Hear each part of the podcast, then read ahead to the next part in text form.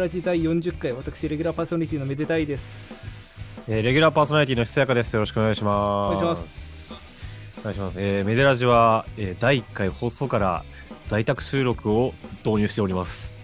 リモートワークですね。リモートワークですね、やっぱ。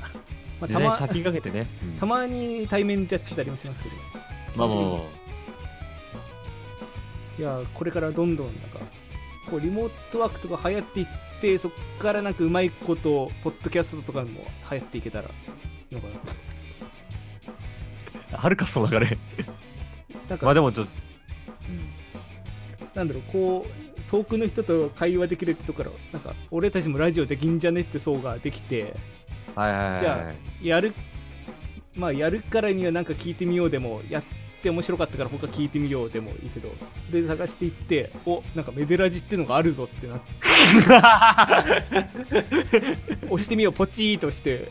うわめちゃおもろいやんみたいになってほしいな。たどたどり着くってかもう漂流だよそれは。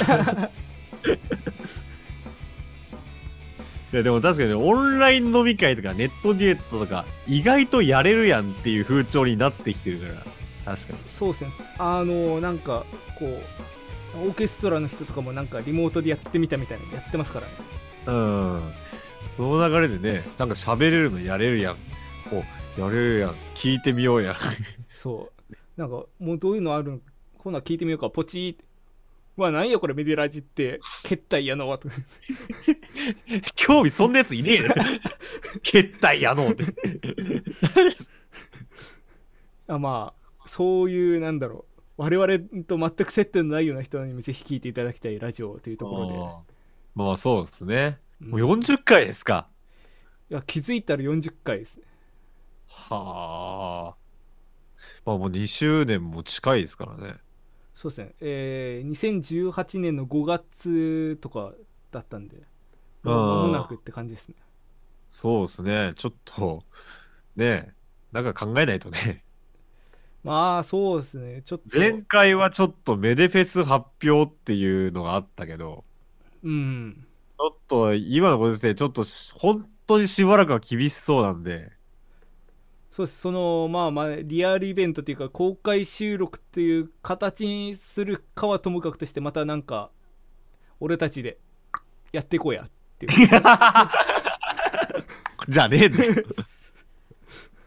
なんかちょっと前回のノリ引きずっちゃってるかもしれない前回、前回って何だったっけな。ちょっ前回？と記憶がないんですけどね。あ前回はあれか。あのゲストの武藤さん呼んだ回か。ああ、そうですね。ゲストを有働さん呼んで、まあ、その後ちょっとなんかあったかわかんないですけど。ちょっ、と頭打ったかもしれないです。あちょっとね、打ったかもしれない。もしくはもう家出れないからうんもう酒飲みまくってもう記憶が盗作してるか あの、本当あなた、リモート飲み会で二日酔いとか本当やめときなよ、本当に。いや本当にあのこう昔というか高校の同級生から誘われてこうやっててうん。普通になんかあのまあ皆さん言ってることだけど飲み放題のこのおラストオーダーであるとか電車の終電であるみたいなそういう区切りがないじゃないですかオンライン飲み会ね。そうだからなんだろう常にこう無限に飲み進めるという行為を行ってしまう上に玉がある限り、いくらでも飲めるわけで。そうそれで今うちには樽杯が一箱あったりとかなるは一箱？そうまあ我々のまあ血であり肉となっている樽杯なんですけれども 肉にはならねえだろ。そうそそれがあったりとか、まあ、たまたま日本酒とかもあったりとそれ飲んでてでリアルの飲み会だと、うん。そろそろ水頼みますかみたいな人もいたりすると思うんだけど。誰なんですか？頼みますか？そういう人もいないからもう無限に酒だけ飲んでてそれでなんか途中でな楽しくなっちゃってああ。のあのアル中カラカラっているじゃないですか。あはいはいはい。あのニコニコ動画で有名な。うん。なんか急にあの人思い出して、うん。ハイボール作ろうと思って。ああ、これ、よくない流れですよ。ウイスキーなみなみコップに注いで。それでもうキャップ分ぐらいの 炭酸水入れて。それで飲みながらそのネットで麻雀打ってて。それでまあおじゃあ終わるかって言って終わるってそのままベッドに直行してうん。寝て起きてで日曜だったんですけどもうん。ベッドとトイレ以外一歩も行かなかった もう久々に大学生以来で苦しくて目覚めほどほどに。ほどほどにしてくれ、本当に。そうたまそんな時でもねうん。そんなベッドから一歩も動き上がれないもう立ち上がった瞬間何かが出てしまうそんな時でも弾ける楽器があるんですよそんな時は何もするなよ。正論言われちゃうともう続かないんだよな まあでもあれ、例だからね。あ今ちょっと途切れたかもしれないあ、ごめん、ほんと？あまあ家にいること増えたからね。はいはい確かに。楽器の一つでもね、できたら。そうあの、まあ、今回何の話するかっていうとはい。ウクレレなんですけど来ました。楽器会ですね。楽器の話になった瞬間いや、もう。声がでかくなるオタクいやー、ちょっとご存知ないかもしれないですけど、私、楽器オタクオタクなんで、楽器オタクでありそれはそれとしてオタクそう、楽器オタクであり、それとはそれとしてオタク、楽器オタクオタクですから。もうね、もう珍しい楽器界はね、もうもう僕はもう水を得た魚のように、もう喋れる回ということで。いそこまでですか？や、もうそうですよ。なんならね、聴取率も楽器界の方がいい気がする。まあキャッチーですよねうん。いや、もうね、もう、楽器のことなんかもういくらでも喋りたいよ、本当に。何時間でも喋れるわ。じゃあ今日思う存分ウクレレについて語っていただいていやー、ウクレレ、いや、本当に皆さんね、ウクレレ始めた方がいいよ、本当に。あのそうなんですよその私もさっきすごい不純な動機というかもう 寝ながら弾ける楽器とかって紹介をしてしまったんだけども、いや、でも、あながちね、うん、あの、一生できるほどのあれでもない。割とそうなんだよね。そうあの多分ウクレレをずっともうメインでもう top of the head でやってる方っていうのはまあ本当になかなかいないと思うんだけどうん。例えばギターやっててそれはそれとしてウクレレ持ってるとかそういったはもうかなりいると思うんですようん。でそれはなんでかって考えた時にすごい気楽に弾けるっていうのがそう。うん簡単なんだよね、抑えるのが。ギターよりはるかに。そ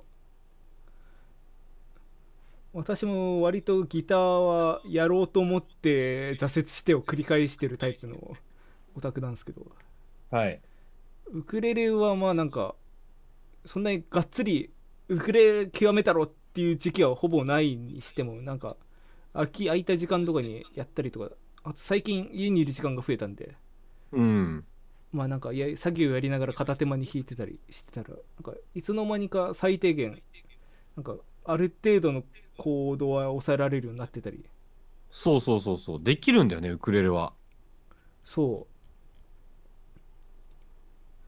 う。そあの、あどうぞ。基本情報として、はい。あの、ギターは弦が6本。はい。あって、で、ウクレレは4本なんですよね。そうですねそう、単純に抑えるべき弦が少ない。でもこれがどれだけ楽にできてるかっていうことですねいや、ほんとそうよ。まあ、あと、弦のし素材の違いもあるけどね。ギターは基本鉄で、うん鉄金属で、あのーウクレレは、まあ今だとナイロン弦が多いですけど、そうですねあの手痛くなんないっていうの結構大きいそう、それがね、すごいでかい。だから、誰でも簡単に始められるんですよね。そう特にギターの細い方を弾いてる時とも指ちぎれんじゃないかと思う時あるけど。まあ多分太い方いけるっていうのはまあベースやってたからみたいなとこあるかもだけど。だからうん。そこはそこでその逆にギターやってる人はベースの太い弦抑えられないとかうん。あれだろまあウクレレはそれがない。そう。簡単に抑える。あのギターだと結構難しい。全部の弦を指一本でこう押さえる正波はいはい。あれも割とすぐできるようになるよね。そうですね。そのなんていうかネックが細いっていうのと、まあ、4本しかない、張力も弱いっていうところで。そうそうそう。割とそんなになんか頑張らなくてもブリッジできるっていうか。そう。それを本当にかなり敷居を下げてる要因の一つだと思う。うん、しかも曲がりないにもコード楽器だからそれ一本あれば曲ができるんだよね。確かに。しかもそのこれはねうん。マジででかいしかもよく使う C とか G とかがかなり楽に抑えられるので。あー確かに確かに。そのなんだネットに転がってるコードを弾いてみようとかっていう時もうん。割ととっつきやすいですよね、そうね。CFG が簡単にできるっていうのはでかい、うん。あのギターだとそのうちの F がすごく難しいっていうのがあるから。そうですねまあその代わり個人的に E とか B とかは割とその訓練必要かもって思うけど。あー確かに。それはあるかもね。ただまあ B はちょっと難しい、うんそれでもまあなんかその辺のギターの激ヤバコードに比べたら全然ですようん。全然。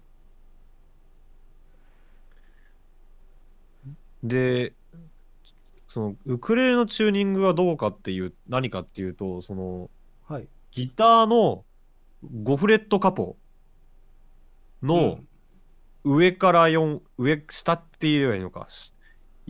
下から4本。細い方4本とはいはい。この一番上だから4弦って言えばいいのか。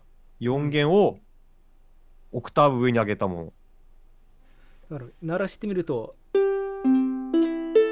こういうことお手元にあるんですね。私の手元にはあるんですけどね。ちょごめんなさい。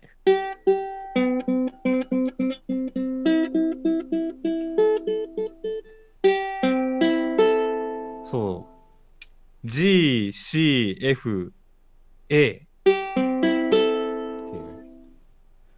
だからこのまんまで鳴らすと今手元にコード表あるけど A マイナーかな。A マイナーセブンマイナーセブンスうん。そう何が言いたいかっていうと、まあちょっと4弦が奥上ってのはあるんだけど、基本ギターとそんなに変わらないんですよ。ああそうだからギター弾ける人は割とすんなり移行できるっていうのも。なるほど。そっちの移行が楽ってのはちょっと新たな知見かもしれない。そう、なんか、ま、むちょっと前にギタリストにこれ渡したらすぐ弾けたっていうのがあって、ああ、あそうなんだって思ったら、あの、いや、これ何カポしてあるだけで基本的に同じですよって言われて、ああ、と。でもなんかこう弾いただけですぐ何カポって分かるってのもだいぶ熟練されてる気がするけど。まあ、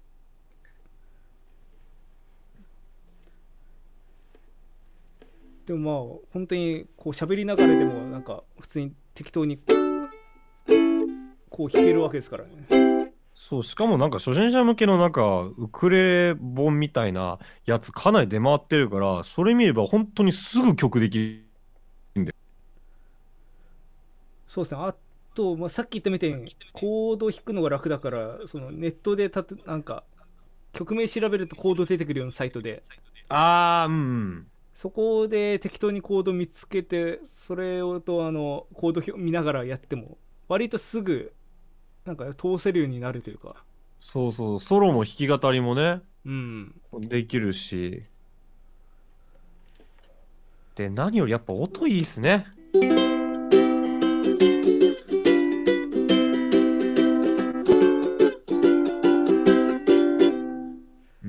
ハワイアンハワイアンっていうのすごい安直な気はするけどなんかそう明るい軽い音で。あこれひここヒ素ポイントなんですけど。はい。あの CFG あ G7 か。C っていうやつあるじゃないですか。はいありまあまあまあ2 2 5 1ですね。うん FG はい。あ違う。4 4 5 1か。4 5 1か。そうです。C から見るとそう。ですあのでえっとよくある251だから d マイナー。うん。G7 ス C ってあるんです。うん。でハワイアンっぽいのってえっと2のセブンスだから D7 スうん。G7 ス 5, 5の7で、は C これそう D7 まあまあ2とか5とかはよくわかんない人はとりあえず D7 ス G7 ス C ってやるとハワイアンっぽい。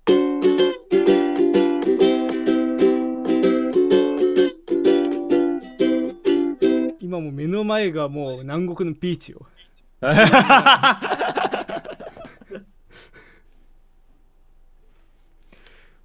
だから本当に今今家にいなきゃなんないっていう時期にぴったりですよねこの。いやいや本当に素晴らしいですよウクレレって。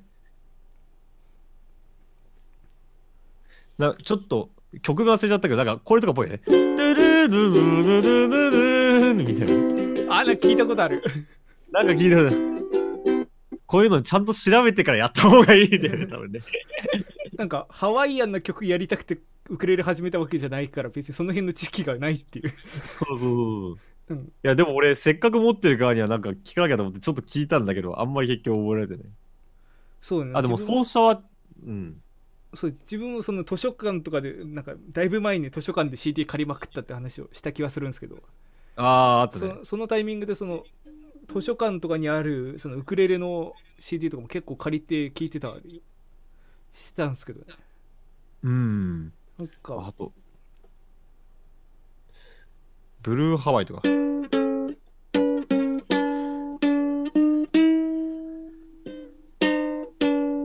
みたいな。だからまあこの音色だけでもハワイアンなのにそこにハワイアンな音色が重なる。音色っていうか音音色が重なるとだいぶもう常夏っすよね。うーん。常夏って マジで聞かねえワードだな本当。確かに常夏って多分ま冗談抜きで生まれて初めて口に出したかもしれない。ぜひね、その、ウクレレの、とりあえず音聞いてみたいって人は、まあ YouTube でね、有名な奏者でいくと、まあ太田さん、お太田さんって人とか、はい。ジェイク島袋、ああチェック島袋。まあこれ二人とも、あのなんだ、日系ハワイアンの人だけど、そうです。だから日本でっていうよりはもう向こうで活躍されてる方。うん。日系だけど全然日本語は多分喋れないと思う。そう、動画はすごい、あの、もう太田さ太田さんとかはもう完全に、あのーもうレレジェンドだし、ジェイク島袋は本当にいろんなことを活躍し、ところで活躍してるウクレレ奏者ですごい、うんジャカジャカ弾くタイプの、そうねぜひ YouTube でちょっと見ていただきたい。こんなこともできるんだっていうのが。そうですそのなんかハワイアンな感じでこう穏やかな感じで弾くのもあるしソロでガチガチにガチガチガチって弾くのもあるしそうそうそうそう。弾き語りとかもできるしそうそうそうそうそう。そう考えるとめちゃくちゃオールラウンダーですよねそうそうそう。日本だとほら、あの、高木ブーさんとか、ああ辻江辻彩乃さんとかが有名ですけどね。そう、あとまあ、ウクレレエイジとかね。うんうんいや、ウクレレエイジでうんうんってなってほしくないんだけど。ウクレレエイジってなんか違うよなっていうのは引っかかりがありつつなんか出てこないから突っ込むこともできずって今すごい。シャイです0点の答え方をしてしまった。いや、これ言うこと自体が俺失礼なんだから今。ちょっと後で調べておきます。そうなのウクレレを私やり始めたのがだいぶ前というかうん。本当に78年前に買ってそれちょこちょこやってなんでもうなんか昔頑張って弾いてた時の記憶とかでお覚えた知識とか欠落してたりするんですよああ。まあ、それで今になって急に。そうずっとなんか別に全くやんなくなった時期ができたっていうよりはなんか本当になんか月に1回ぐらい引っ張り出してきてなんか。やってまたしまってみたいなことを繰り返してたけど最近こう空き時間ができてちょっと触る時間が長くなってきたっていう感じだからああ。あの俺は、すすごい昔からはい手には取ってて、すごないんなら昔け結構、歴は、な、歴だけで言ったら結構、かなり長い部類に入るかもしれない。いや、やってたわけじゃないんだけど、なんか、子供の頃からなぜか家にあったんだよ。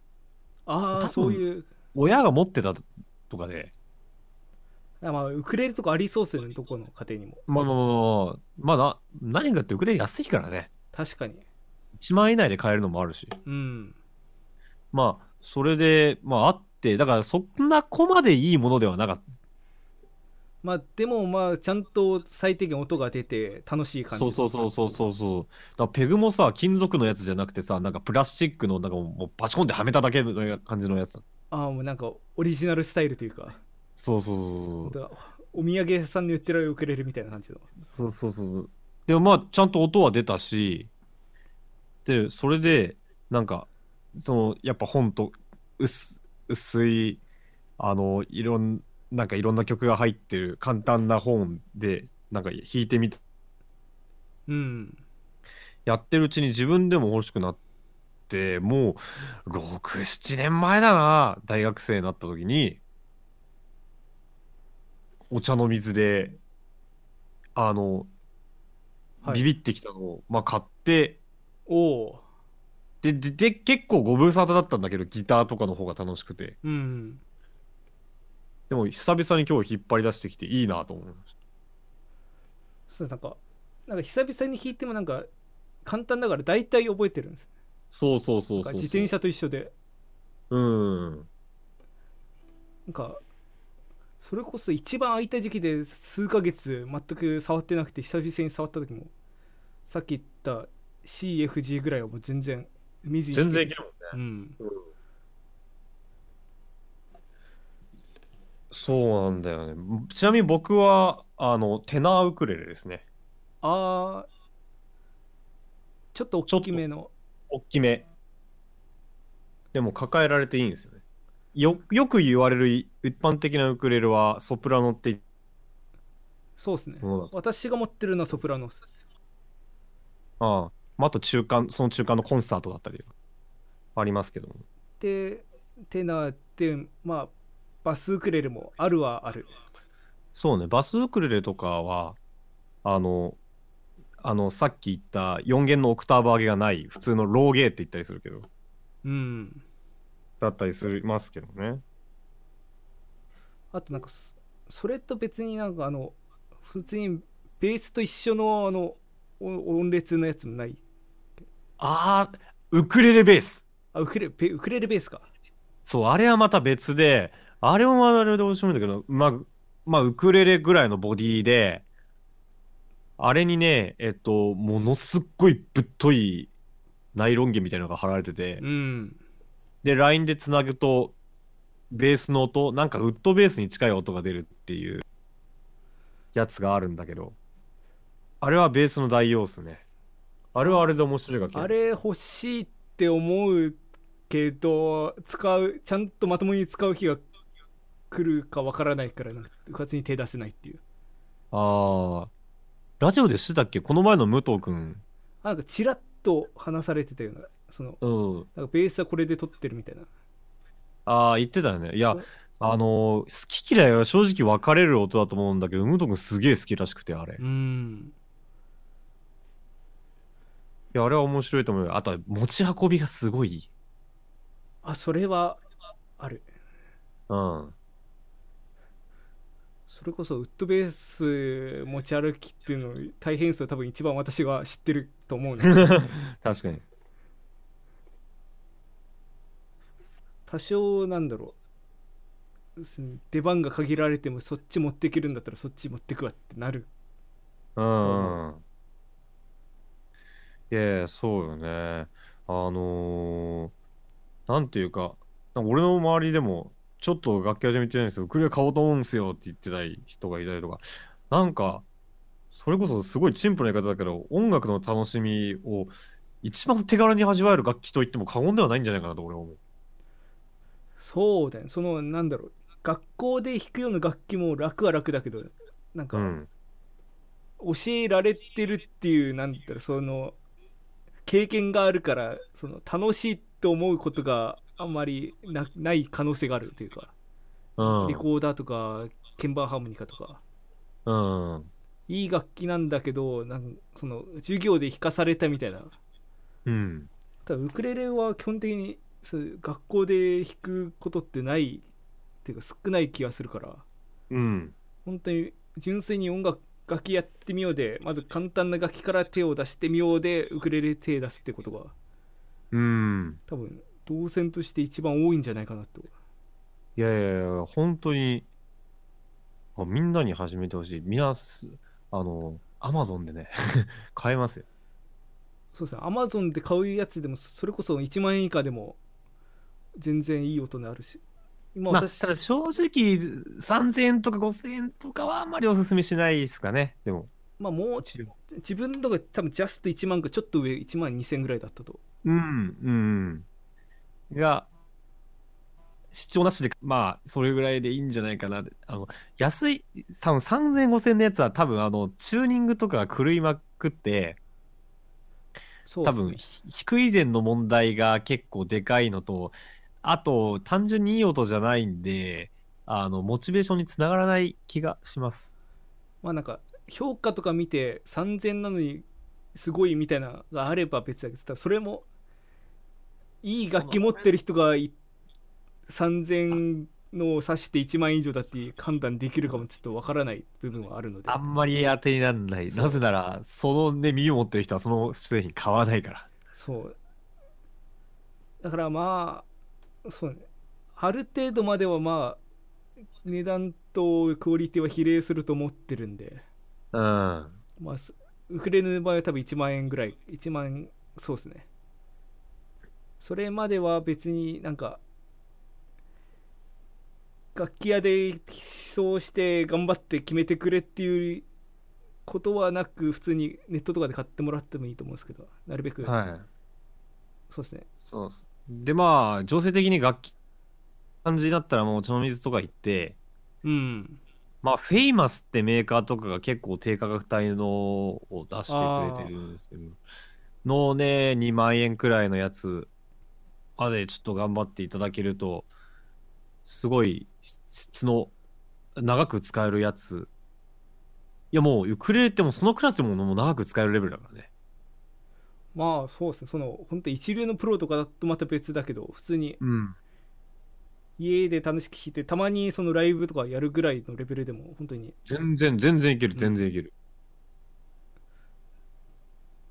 って考えると、ね、手軽なやつも1万円前後で買えるって考えると、だいぶいい趣味だと思う。あと1個言いたいのランニングコストが低いあー、確かに。あのこれでかい。弦がまあなかなかそのダメにならないというか割と多分ウクレレ自体割と島のそのビーチとかで弾くような楽器だから多分結うん構耐久性も高いような感じになってるんじゃないかなと思うんですけどうん。それもあってか弦もそんななんか弾けないほどダメになるってことはなかなかないしそれこそ何年も弾いてないとあの、ギターの弦って基本的に錆びるんですよ。弾いて、時間が経つと。あの、指の指紋とかで、あのー劣化も早くなるし。うん指の油か、指の油で劣化も早くなるし、絶対錆びるから変えないといけないんですよ。ウクレレは切ははい切れない限りは変えなくていいんですよ。まあ、ナイロンだからっていうのそこ強みっすよねそう。まあ、弦変えると音変わるんで変えよう絶対あっていいんですけどだからその趣味で変えることはあっても必要に駆られてそのダメになったから変えるっていうのはなかなかないそうそうなんでランニングコストが低いそれは確かにでかいポイントかもしれない。だから本当に1万円2万円とかで買ったらそっからまあまあ保証はできないけど78年ぐらいはもう本当にそれのまんまプラスのお金払わずに。全然いける全然いける。そうそうそう。まあ僕今収録前に弦変えたんですけどね。まあそういうこともある。うん。いやっていうのはなんかあのこれ選手から今日ウクレレの話したいって LINE 来たのが割と34時間ぐらい前なんですけど。まあ普段どれだけ話すこと困ってるんだって話なんですけど。いや俺もその LINE 来た瞬間やろうっつって。主楽器会じゃない。足やるぞやるぞやるぞっつって。ウクレレパカッてあげたら弦一本切れてるっていう。そそれよく予備持ってましたよね。弦いやでも切れてるのは知ってたんだよ。なぜならあの宅飲みしてたらうん。あのああせやかちょっと楽器持ってこいよっつって。一番だるいやつ。ああ、そう、で、まあ、まあまあまあ、つってウクレレ持ってて、後輩がガチャガチャガチャ弾いたら、まあ、ブチンってやってたんだけど。歯で噛んだりした？その後輩いや、してない。歯ギターじゃん普通に歯ウクレレハギター、誰かハウクレレ。いや、多分あれ、ピックアップで撮ってないから、何も意味ないからねあれ。ただ切るためだけの行為ただ切るためだけの行為。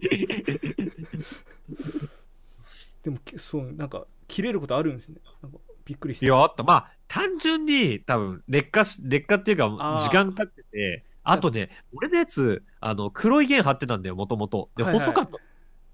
ああなるほどそう、細いやつだったの。だから、結構おそお、弾きやすくて、なんか、割と、あの、キレのいい音がする感じのうん弦を張ってたんだけど、ちょっとだから、すごい細かった。それちょっと切れちゃって、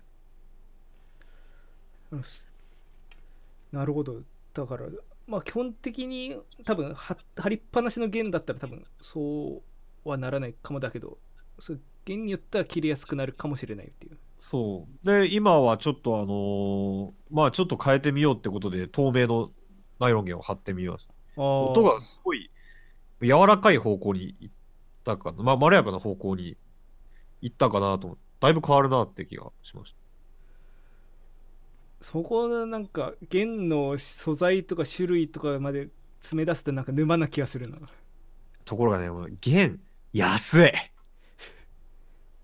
ウクレレの弦、安い確かになんか私は今ベースの弦の値段ベースもコントラバスの弦の値段で考えてたけどそう。でもそれなんかでも何千円もするでしょ。でも4000円とか平気でするし、コントラバスなんかそれどころじゃないでしょ。1本6000とか7000とかですでしょうんウクレレの弦とかさ、今通販見るとさ、ほら4本でさ、1000円しないよ。安すぎる安いもん、マジで。あれですバイオリンとかだとまあそこまでじゃないけどなんか4本で2 3 0 0円で揃えられるんだけど、まあまあまあまあね月1回交換しないといけないとかあるんですねそうそうそうそうそう。で、ギターもギターでね、やっぱり、まあまあ似たようなもんですわ。いやもうウクレレがもうどれだけコスパに優れてるかっていうそうだよ。最高だからもうみんな、もう全人類始めた方がいい、ほんと。なんかもうウクレレねもう場所も取らないしお金もかからないし。そうそうそうそうそうそうそうでも音もそこまででかいわけじゃないからまあその薄いまあまあ。身体とかじゃなかったらまあいけるんじゃないかなと。そうまあそれが弱点でもあるんだけどあんまり音量出ないんですよ。だからそこまで近所迷惑にもならないかなっていう気はします。ただ逆にそのちゃんとしたライブとかで使う時にはあのなんか貼るタイプのピックアップ使ったりとか。そうですね。僕のやつはもともとピックアップがついてる。あなんかそういうタイプもあります？なんか。あるある。エリアコみたいな。だそうそうそうそう。からまあそういうところに出るってなったらちょっとステップアップしてそういうピックアップ付きのやつ買ったりとか。うんうん。まあそれは後から考えればいい話なんで。うんまずはいお手もお求めやすい価格のやつをいや、本当にね、求めやすい、本当に。くれるみんなやった方がいいよ。そうですねここの辺りでなんか適当に弾いてみようと思ったんですけどなうん。これもなんか これは別になんか皆さんがいいっていうより我々がいいだけなんだけど割と、なんかウクレレでその辺に転がってるこういう練習曲みたいなんてその著作権を気にしなくていい曲が多いからああ、そう、メデラジって意外に著作権気にしてて、あんま版権曲ね、流さないようにしてるんですよ。あんまというか今までは一応めちゃくちゃ気を扱ってるつもりああ、そうそう。だから、アレンジやる人とか僕自身もそうだけど、基本的に流してないんです。オリジナルしか流してない。そう、まあ、最近 YouTube とかもなんか結構怪しいらしいじゃないですかああ、うん。なんかそのちゃんと、まあ、ジャスラックとか通してる曲なのになんか誤ってバンされるみたいな AI がね、そうあのー反応しちゃってってのあるらしいね。だから版権じゃない曲流してればまあ基本的にその心配もないというところでまあ、まあ、もしくは切れてる曲を流してますね。そうですねだからまあ例えば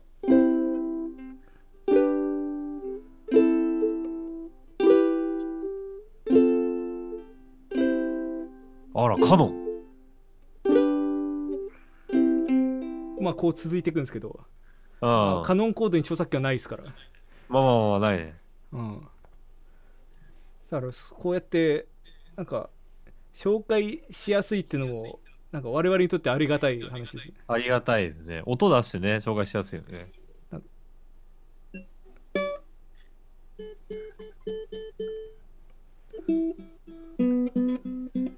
張り立てってね、すごい、弦張り立てってすごいチューニングくるんだよね。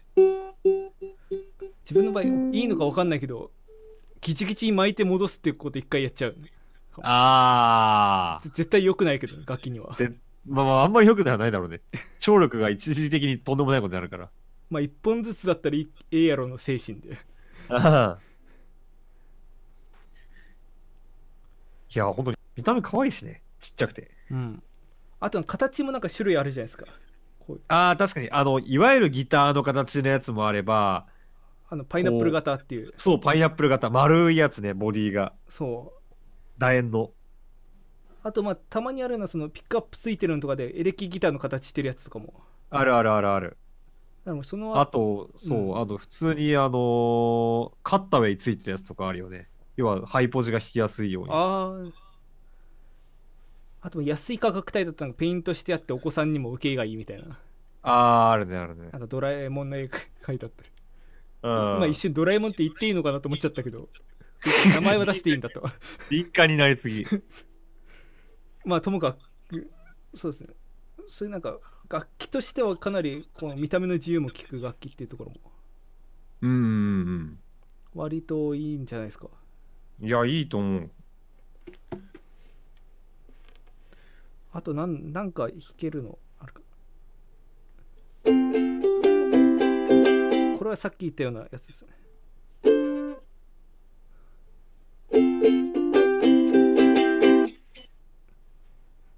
あとなんかあるかな？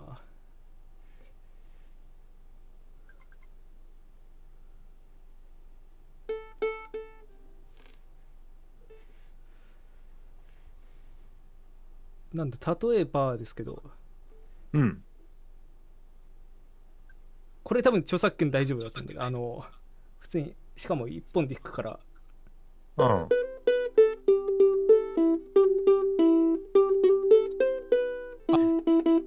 え、俺に全く聞こえへん。嘘うん。今そうなんか私のこの集集音環境があんまり良くないっていう撮った時にどうかだな。そっちでどう聞こえるか。少なくともね、ディスコードに乗ってる音はまあ何にも聞こえない。コード弾きじゃないやつは。そっかあのあれあるじゃないですかヤマハのネットデュエットっていうあー、うん、あるあるある。なんかああいうの楽器紹介するとき使った方がいいのかもあー、可能性あるな。なんかディスコードって結局 これディスコード批判じゃないからディスコード側で今サーバーダウンとかしないでほしいんですけど あの 全然ウクレレ関係ない話なんですけどボイチャに向いてるって話ね。ね。そうなんかゲーム向けのなんかプラットフォームだからもともとゲームやりながらそうテキストとかボイスでチャットやったりしましょうっていうツールなんでそうなんか楽器の小さい音とか拾わないかったりとかあとその声に特化してるからこう転送の時に最適化でカットしてたりするんですよねそう、むしろノイズをなくす努力っていうのをすごいされてるサービスだから。あもうだもしかしたら今ノイズフィルターオンにしてるからとかかもああ。なんだごめんなさい。こういうメカニックなことは収録前にやれって話なんですけど。もうなんか話すこと見つけたと思ってここぞとばかりに喋る であの、まあ、ヤマハのネットデュエットっていうそうなんかオンラインセッションとかするためのこうサービスがあるんですけどそう僕もやってます。なんか6月ぐらいになんかしメジャーバージョンアップするらしいですねあ、らしいね。そう、ネットデートって実はそのサポート外だったんですよね。ヤマハの。うんなんかベータ版みたいな感じでそうそうそうそう。だからこのアップグレードはなんかすごい期待できるんじゃないかなって僕は個人的に思ってて。そうだからそうなったらこのこのウクレレもだいぶ聞き終えやすくなるんじゃないかなとそうね、遠隔でも聞き取りやすいかもしあの、それに、ネットデート最近すごい遅延減った気がする。わかんない。何がか、単純につなぐ人たちの環境が良くなっただけかもしれないけど。なんか、あれ昔に比べてすごい快適にできるようになった気がする。あのそうですねあのあれって多分ピアツーピアでその間にサーバーとか介さないで演奏者間で直接のやり取りするんですよ多分うん。だからそのディスコードとか多分た例えば日本サーバーを介してうん。一旦私の声がその日本のサー日本サーバーってディスコード全体のサーバーに行ってからひそかさんのお手元にお届けされるんだけど はい。だからそこで2段階経由したりするから、まあ、多少遅延があったり、まあ、そこの間にその劣音質が劣化したりするんですけどあの確かネットデュエットはピアツーピアでもそこの間でサーバー介さずに直接やり取りするああ、そうなんだ。形だからでかつそのそこの間でもその楽器演奏用に最適化してたりするから遅延なくかつその演奏的にも問題なくうーん。っていうまあかなり脱線した話にはなってしまいましたがそういうのあるらしいんでああ。だから、あの、ネットデートもおすすめです。皆さん始めましょウクレレとネットデュエットう。ウクレレとネットデュエット。ウクレレでネットデュエット。まあということでまあじゃあちょっと私の方であんまり弾かない方が良い気がしてきたんでなんかひそかさんの方であ、じゃあ、今回のまとめですかね。そうですね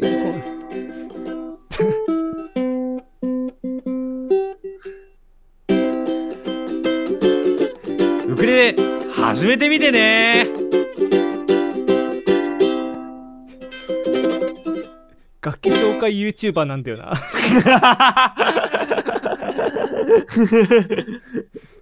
なんだこのオチ。この楽器いいですよ。皆さんぜひ試してくださいね。じゃんじゃかじゃんって。あの、あの、おすすめ動画今流れてるやつね。そう